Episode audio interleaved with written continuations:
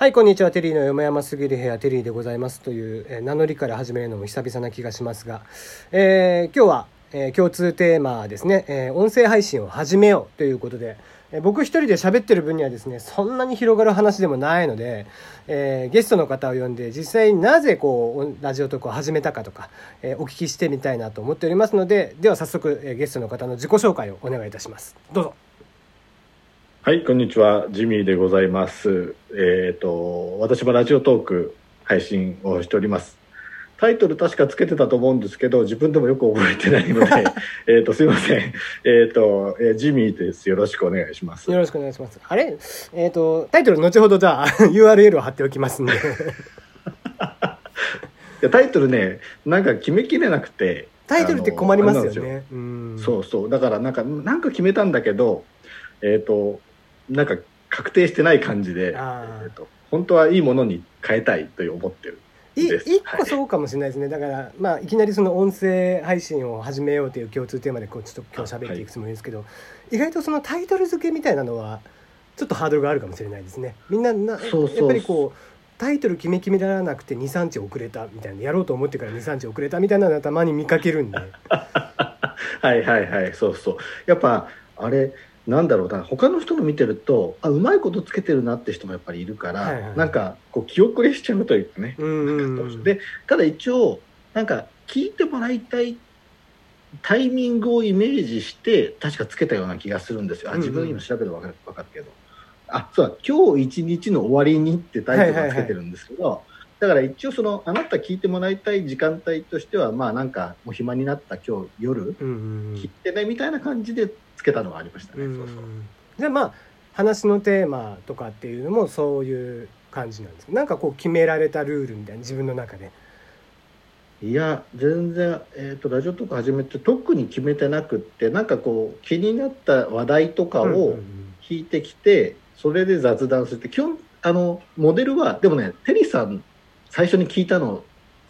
がテリーさんなんですよ。僕なんですかはいはいはい。で、そうだからなんかこんな感じって言うと変だけど、そうなんかその自由に話していいやと思ってですね。なんかそのそう話題引いてきて喋るっていう流派っていうとテリー派です、テリー派なんか、ね、たまにそれ言われるとちょっと笑ってしまうんですけどね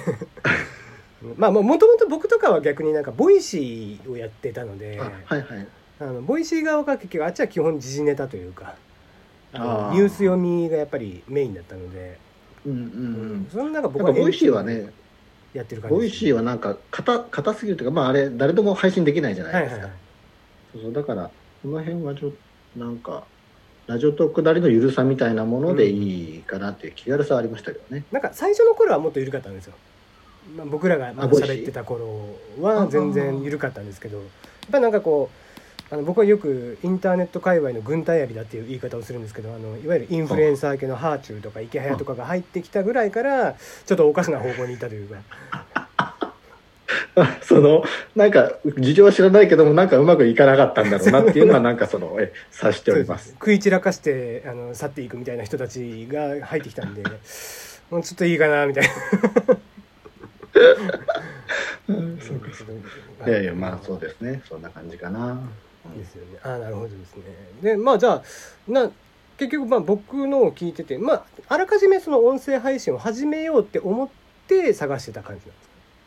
そうそうそうです。音声配信なんかしたいだと、まあ僕自分のラジオトークでも言ってるけどライターやったりもしてるんで、はい、書くことは別に書くんだけど、なんか自分のこと書いてるのも疲れるなと思ったから喋る方がいいやと思って、でなんか探してる時にスプーンとボイシーとラジオトークの3つを見つけたんですよ。やっぱその3つがメインですよね。でもスプーンってもう完全になんか若すぎるし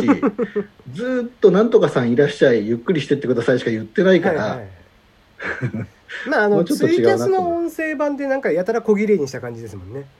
ツイキャスとか全然見たことないんで、ツイキャスはもっとなんか若者向けでわちゃわちゃっとしてるんですけど、もうちょっとなんかおしゃれな、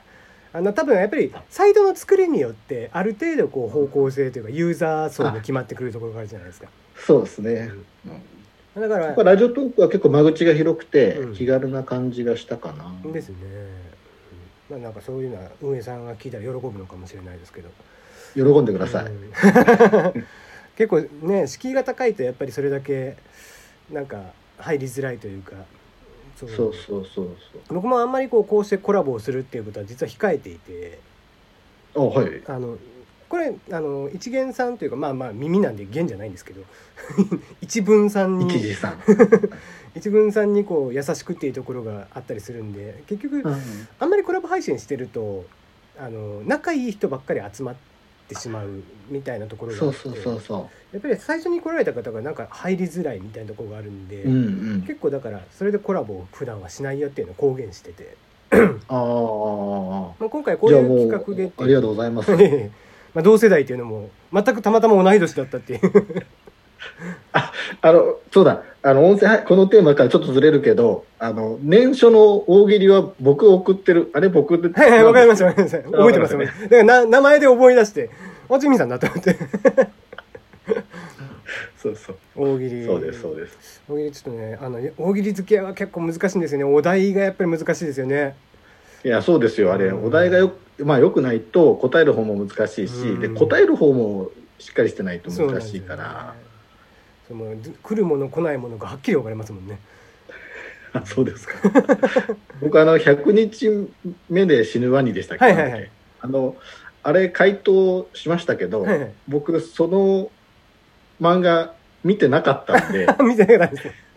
すそうその段階でだから後から見て回答ちょっと内容違ったなと思っていやいや全然見てなくても見てても全然良かったので全然ありがたかったです。もうやっぱ大喜利回答が来ないとまあラジオトーク全体に言えることですけど、リアクションがねすごく薄いのでこの配信ってそう、まあ、せいぜいいいねがつくかもしくはシェアをしてもらえるかどっちかぐらいなんで、うんまあ、その点ボイシーは、まあ、コメントがあるんでまあやりやすいっていうところもあったりはするんですけどね。そうだから初めてあれですよね、僕はもう完全に今テリーさんに乗っかって聞いてくれる人増えたらいいなって思ってる口ですけど全然どうしても反応やっぱり薄いから、うん、続けるモチベーションをこう維持するのはなんか難しいというか結構大変ですよね、うん、モチベーション以上は、まあ、ラジオトークに関してはちょっとそこは厳しいところがあるなっていうのはいつも思ってますけどねまあそれはなんかいつも話をしますけど上さんと会った時にはうん、まあダメなとこ言うてもしょうがないんで音声配信のいいとこをこう言っていきたいなとは思うんですけど、実際やってみてどうです？なんか音声配信楽しいなとかって思います？やっぱりその気楽にその自分の思ったことを喋っていられるので、そこは苦じゃないですね。一人で喋るのに最初戸惑うかもしれないけど、うんうん、なんかそんなもんだと思って割り切っちゃえば、うんうんなんかいい、むしろ反応がない分、うんうん、好きに喋れちゃうって逆のなんだろう、反面もありますよね。そう、うんうん、どうせ聞いてないし好きなこと言っちゃえっつって、うんうんうん、なんか、うん、こう他の人の面白くないとか言ったりいいと思います。全然自由なんで基本的に公序良俗に反しないこと以外だったら基本的に大丈夫なんでそう言わない大丈夫ですね、みんなで薬やろうぜみたいな大麻をこう大麻やっていこうぜみたいな高木さやみたいなの言わないっていうことであれば問題ないので。そうでもギリギリミスコンのはすげえ人気出てるから、ミスコンの裏側を語る放送会、まあ、あそこまで知ってる話だとねやっぱり聞きたいと思うだろうなと思ってね、なんかテーマ選びは考えたいと思ってますけどね、うんうん、裏側系は受けますよね基本的に。何かの裏側ですよね。みんな結局ゴシップ好きだな言うて、うんうんうん、そうあと喋ってる方も興が乗りますよ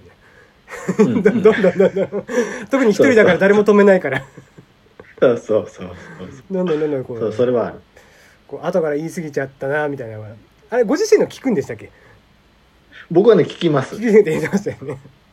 そう言ったけど放送でも言ったけど僕聞いてね面白いこと言ってるなって思って聞いてはいますけど、まあそれはあれですかね、職業柄なのかな。結構やっぱり書いたものをご自身でやっぱチェックしないといけないでしょうから。書いたものはねあんまり読まないんですよ。そうなんですか。そう書いたのはもう知らないって感じで、はい、むしろあらが見え見えちゃうから、ああ、そうか。仕事としてやってるからなおのことそうなのかもしれないですね。かもしれないですね。逆にラジオトークなんかもただ、まあ、趣味というか好き勝手出せる、そうそう楽しんでるだけだからなんかその自分が楽しかったのを聞いて楽しんでるのかな、それもなんか楽しみ方の一つかな。まあだからタモリさんが言うそのやっぱり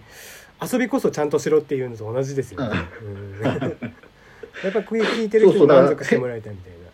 そうそう、変な話の展開したとか、この前友達とね、2人で喋ってるのやりましたけど、はい、あ、この時のこの話ってこう拾わなきゃいけなかったんだみたいなのは思うんで、なんかそう役立ってるかどうかは分かんないけど、その振り返りは復習はしてる感じかもしれない、それで次の放送には一応生かしてる気がします、ね。特にやっぱり2人喋りとかになってくるとこう聞き返しの部分であったりとか、この話広げた方がいいなみたいなのっていうのはある程度こうテクニックが必要なのかなとかっていうのは思いますよね。そうですね、なんか難しい、やっぱそのあたりってで一回ラジオに出たことがあって、その時にその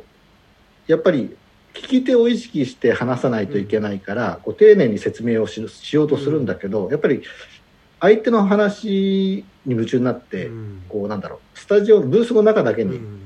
になっちゃうっていうのはあったから、なんかそこはその話を広げるにしても聞き手にとってそのなんか欲しいものというか、なんかそこはもっと意識しないといけないなと、ね、思いますけど、ちょうどいいところでじゃあ、間もなく12分になるとしてるので1回切りまして2個目に入りたいなと思います。あ、はい。